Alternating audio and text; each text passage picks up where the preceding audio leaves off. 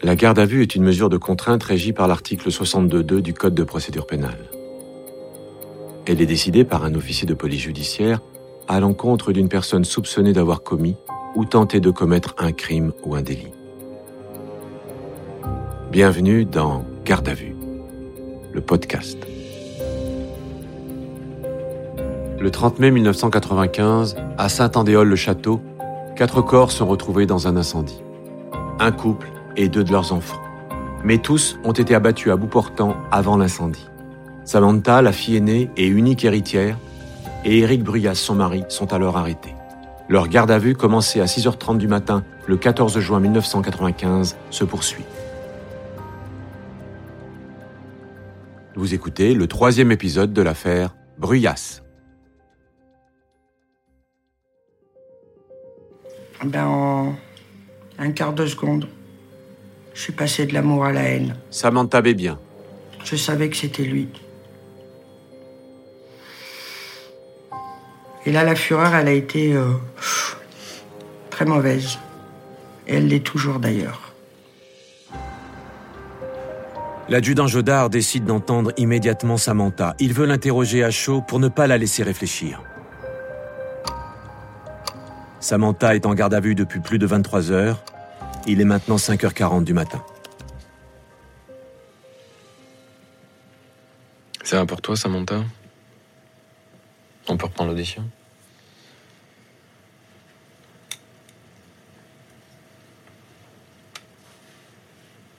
Ok.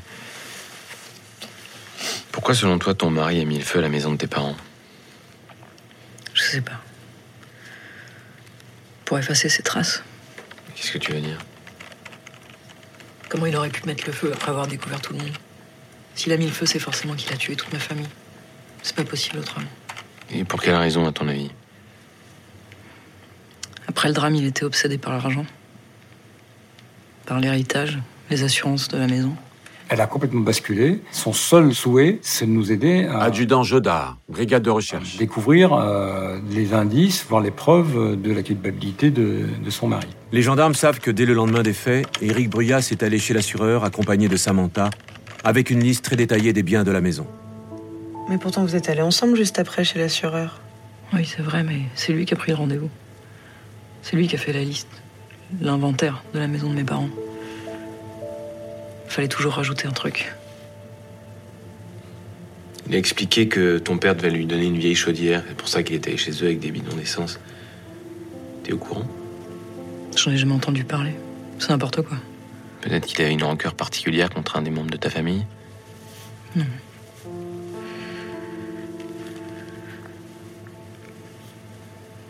Mais il en veut à tout le monde. Il en veut à la société. Il croit que c'est un raté et que tout le monde lui en veut. Il est obsédé par ça. Elle est devenue, euh, je dirais, la voix de la vérité. Gendarme Robert, brigade de recherche. La voix de la vérité euh, pour euh, nous, mais aussi pour elle-même. Il était jaloux de tout. De mes parents aussi, je pense. Ils étaient plus à l'aise qu'avant. Il était peut-être même jaloux des enfants. On peut percevoir euh, un soulagement de se libérer de ce poids. Euh, Ce qui fait que ni elle ne sera apeurée, ni elle ne sera euh, euh, effondrée, mais elle reste sur sa ligne euh, droite. Dans la journée du 15 juin, Éric Bruyas est interrogé à nouveau deux fois. Pour rien. Il en reste à sa version de l'incendie. Le temps presse, les gendarmes n'ont plus que 13 heures pour obtenir des aveux. Le maréchal des logis-chefs Chiapolino décide d'aller lui parler, seul et hors audition. Il y a toujours euh, dans une garde à vue un enquêteur qui est plus en retrait, qui tape aussi le- les, les auditions, etc. Adjudant Chavant, section de recherche. Euh, mon collègue Chapolino était plutôt dans ce rôle-là au départ. Et donc, euh, le fait que mon collègue soit seul avec lui, des fois, ça facilite les choses, effectivement. Pendant cette conversation, euh, j'ai fait comprendre à Eric Bruyas que ce qu'il nous disait n'était absolument pas crédible Chef Chiapolino, section de recherche. et qu'il fallait avancer plus en avant de manière à ce que l'on puisse porter un crédit à ces déclarations. Ça tient pas ton histoire, on n'y croit pas. Tu nous dis que c'est ton beau-père qui a tué tout le monde. Et qu'ensuite il s'est suicidé, sauf qu'il n'y a pas d'arme dans la maison. Nulle part. Donc c'est pas lui. Donc c'est quelqu'un d'autre. Et ce quelqu'un d'autre est ressorti avec l'arme. Tu comprends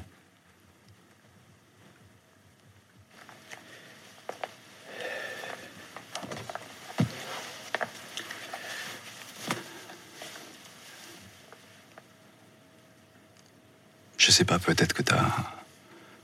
T'as croisé quelqu'un quand t'es venu en fin d'après-midi? Samantha, elle sait pour l'incendie. On lui a dit. Elle non plus, elle croit pas ta version. Tu comprends? Pour un jury de cour d'assises, ça fait pas un pli ton histoire. Tu vas prendre perpète, Eric.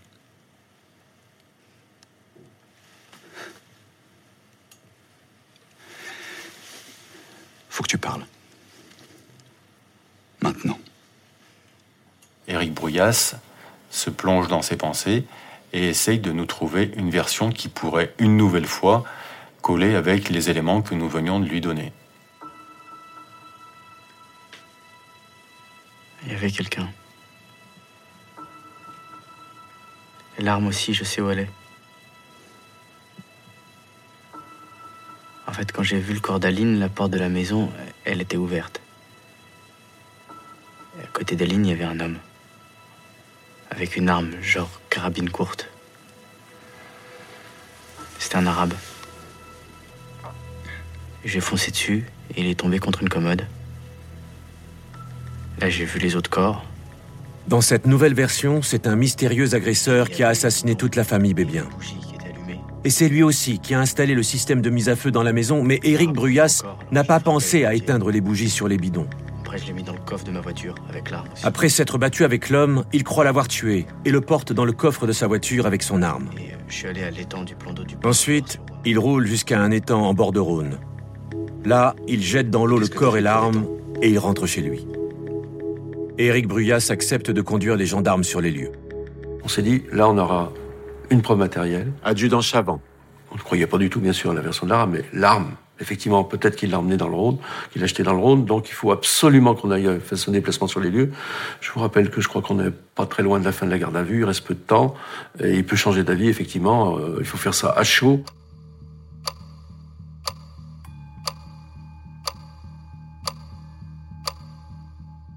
Il est 20h30 quand les gendarmes arrivent à l'étang du plan d'eau du Pin avec Éric Bruyas.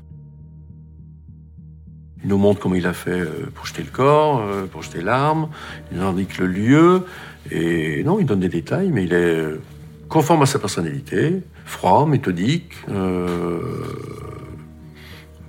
pas abattu non plus, parce que de toute façon, ça colle à sa version. Il croit à sa version, il veut nous faire croire qu'il y croit. Il est trop tard pour faire intervenir la brigade fluviale et espérer retrouver le corps de l'agresseur et l'arme dans l'eau. Mais sur la berge, les gendarmes retrouvent trois cartouches de calibre 22 long rifle. À 22h30, de retour à la gendarmerie de Givors, Éric Bruyas est auditionné pour la septième fois. Il répète sa dernière version, celle qu'il a confiée hors procédure en fin d'après-midi au maréchal des logis Chiapolino. Les gendarmes décident d'organiser une confrontation entre les deux époux. C'est leur dernière chance d'obtenir des aveux d'Éric Bruyas. La garde à vue se termine maintenant dans moins de 6 heures. L'idée, c'est effectivement que bah, qu'il craque face à elle, que, que face à, à la seule survivante, face, euh, Gendarme Robert, brigade de recherche. face à, à cette femme qui représente euh, bah, sa vie aussi, puisque c'est sa conjointe, qu'il en arrive à dire la vérité. On va peut-être avoir une réaction euh, de- d'effondrement d'Éric Bruyas. Il va peut-être enfin prendre conscience de l'horreur de, ce qu'il a fait. Il va peut-être se mettre à pleurer. Il va peut-être euh, se relâcher totalement. euh, on pense que Samantha est presque mieux placée que nous pour le faire réagir. Les adjudants Chavant et Jodard ont indiqué aux deux suspects qu'ils ne doivent pas se parler directement. Pour garder la maîtrise de la confrontation, ce sont les gendarmes qui donnent la parole à l'un ou à l'autre. Samantha, selon toi, qui a assassiné toute ta famille et provoqué l'incendie de la maison? C'est lui. Il a tué tout le monde et après il a mis le feu. Tu penses quoi de la réponse de ta femme? Je pense qu'elle se trompe.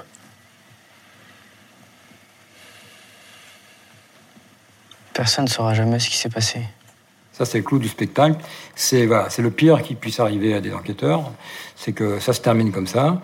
C'est que le, la personne soupçonnée vous dise Moi, je suis fermé, personne ne saura jamais ce qui s'est passé. Peut-être est-il déjà en train de préparer dans sa tête une nouvelle version, qui sera encore parcellaire, ou euh, est-ce peut-être. euh, un semblant d'aveu déguisé, euh, mais c'est- étant, les choses étant tellement horribles, il peut pas les dire. Ça peut vouloir dire ça. Euh, c'est une possibilité, mais euh, j'avoue que on est dans l'expectative. Euh, Qu'est-ce qui se passe dans la tête d'Éric Bruyas à ce moment-là lorsqu'il dit ça? Le soir du drame, devant la maison en flammes, Samantha t'a vu pleurer. Pourquoi tu pleurais? Parce que mes beaux-parents étaient morts. Mais comment tu peux dire ça, putain Mais, mais comment tu peux dire ça Calme-toi, calme-toi. Mais personne savait que mes parents étaient morts à ce moment-là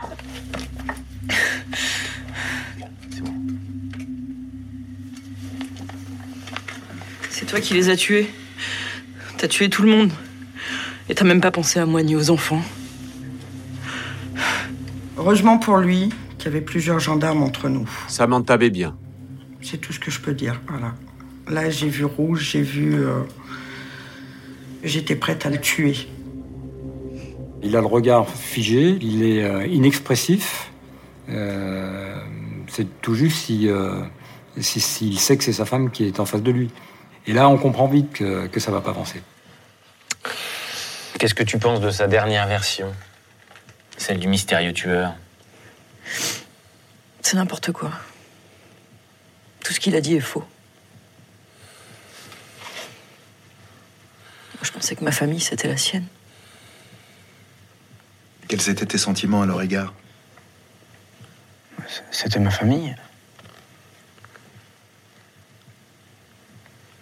Quand les gendarmes sont venus me dire qu'ils avaient trouvé papa, maman et Vincent dans la maison. Moi, je croyais encore qu'Aline était vivante. Je te l'ai dit. Mais toi, tu savais qu'elle était morte. Putain d'enfoiré. T'ai dit, je jure devant Dieu, que si elle est vivante, elle viendra à la maison vivre avec nous, elle aura tout. Toi, tu m'as dit oui, bien sûr, mais tu savais. Tu savais qu'elle était morte. Tu savais. Espèce de connard, tu savais. Parce que c'est toi qui l'as tuée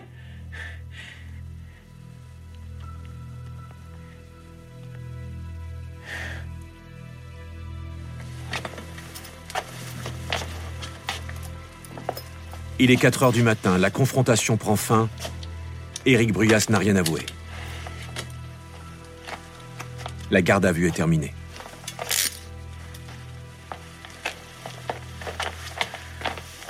La vérité, je l'aurai jamais. C'est impossible. Et même s'il me la donnait à l'heure actuelle, j'y croirais pas.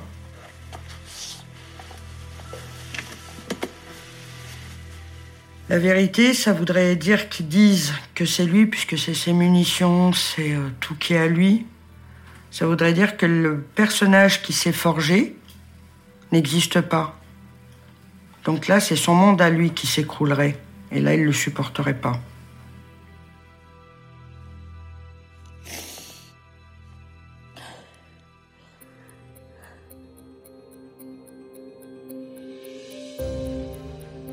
Ce 16 juin 1995 à l'aube, Samantha est relâchée.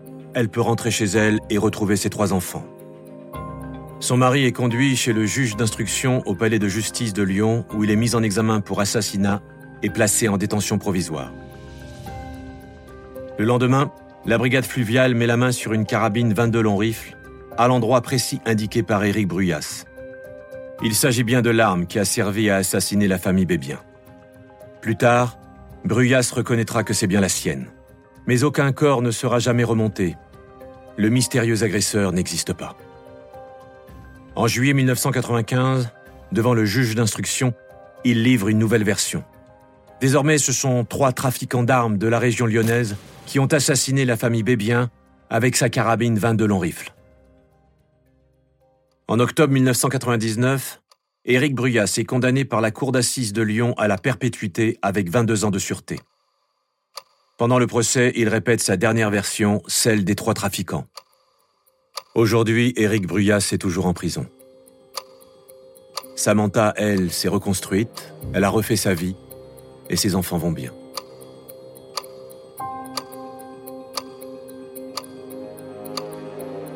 Vous venez d'écouter le dernier épisode de l'affaire Bruyas.